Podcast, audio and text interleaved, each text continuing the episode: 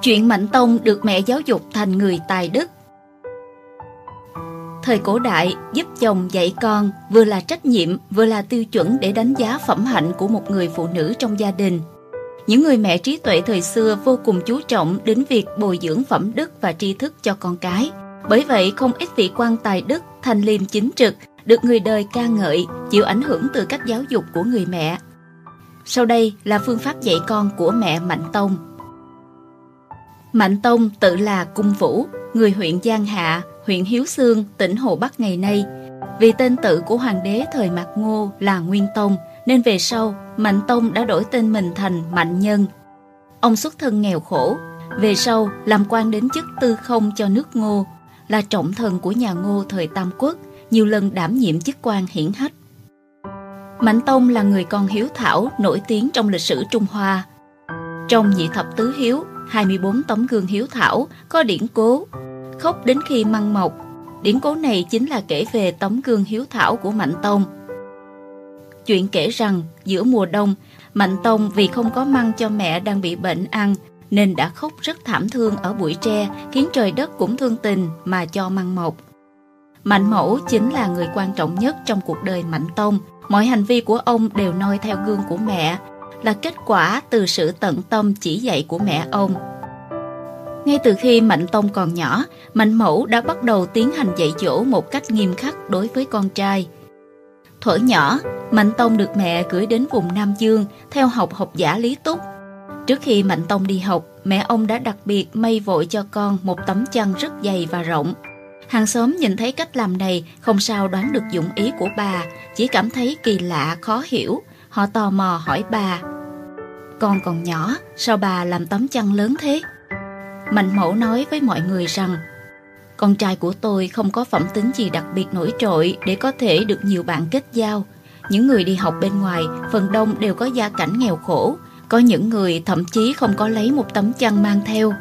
Tôi may một tấm chăn rộng như vậy chính là để con trai và bạn học nó cùng đắp chung, kết giao làm bạn với nhau. Điều này nhất định có ích đối với việc học Lời được nói rõ ra, mọi người đều hoàn toàn hiểu được dụng tâm vất vả và cảm phục lòng nhân hậu của bà. Mạnh Tông hiểu được kỳ vọng của mẹ, ông học hành hết sức chăm chỉ. Ban đêm cũng thường thắp đèn đọc sách, không chịu nghỉ ngơi. Thầy giáo của ông là Lý Túc rất hài lòng, thường khen ngợi rằng Đứa trẻ này quả là có tài đức của một tể tướng. Sau khi Mạnh Tông trưởng thành, lúc đầu đảm nhiệm chức quan nhỏ dưới quyền phiêu kỵ tướng quân Chu Cứ, bèn đón mẹ về sống chung. Chức quan đã thấp lại không giống với ý nguyện nên tình cảnh của ông vô cùng khó khăn. Một buổi tối nọ, bên ngoài trời mưa to, trong nhà bị dột khó có thể ngủ được. Mạnh Tông vốn không cảm thấy gì, chỉ thương mẹ già phải chịu khổ sở, càng nghĩ càng cảm thấy buồn. Ông bèn từ trên giường ngồi dậy, không cầm lòng được mà bật khóc tạ tội với mẹ.